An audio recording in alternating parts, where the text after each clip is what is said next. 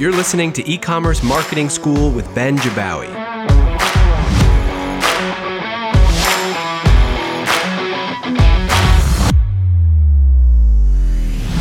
Hey everyone.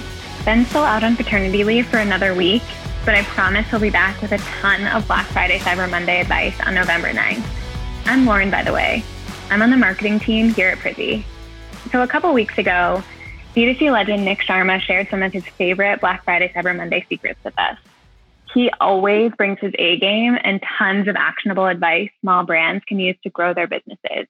So today's episode is kind of the SparkNotes version of everything he shared. But I'll definitely link to his full masterclass if you want to check that out, as well as the blog post we pulled together from that.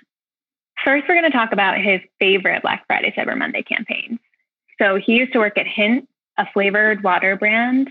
And the offer that worked really well for them was a nine case for $99 bundle.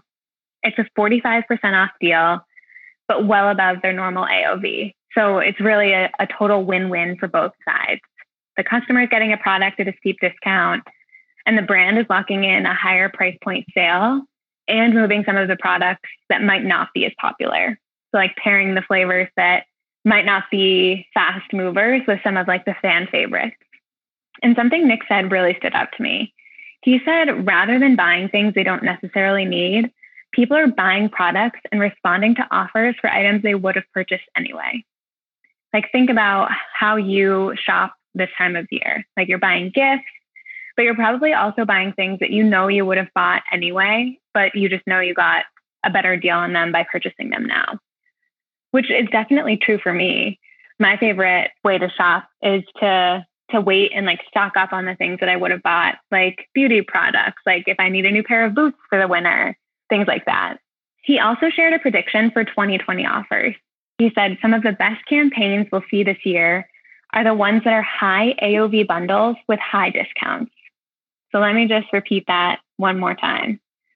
Some of the best campaigns we'll see this year are the ones that are high AOV bundles with high discounts. So offers exactly like this example from Hint. Think about how you can bundle products you already have and offer a discount to incentivize the purchase. And this leads us really nicely into landing pages. So, especially if you're using paid ads to drive traffic to a specific product or set of products, landing pages are an incredible way to handle objections and answer any questions that you you like know your customers would be thinking about when they get there. So the analogy he used here was incredible. So he said, I like to think of my customer as Kim Kardashian and the brand is Kim's assistant on the red carpet.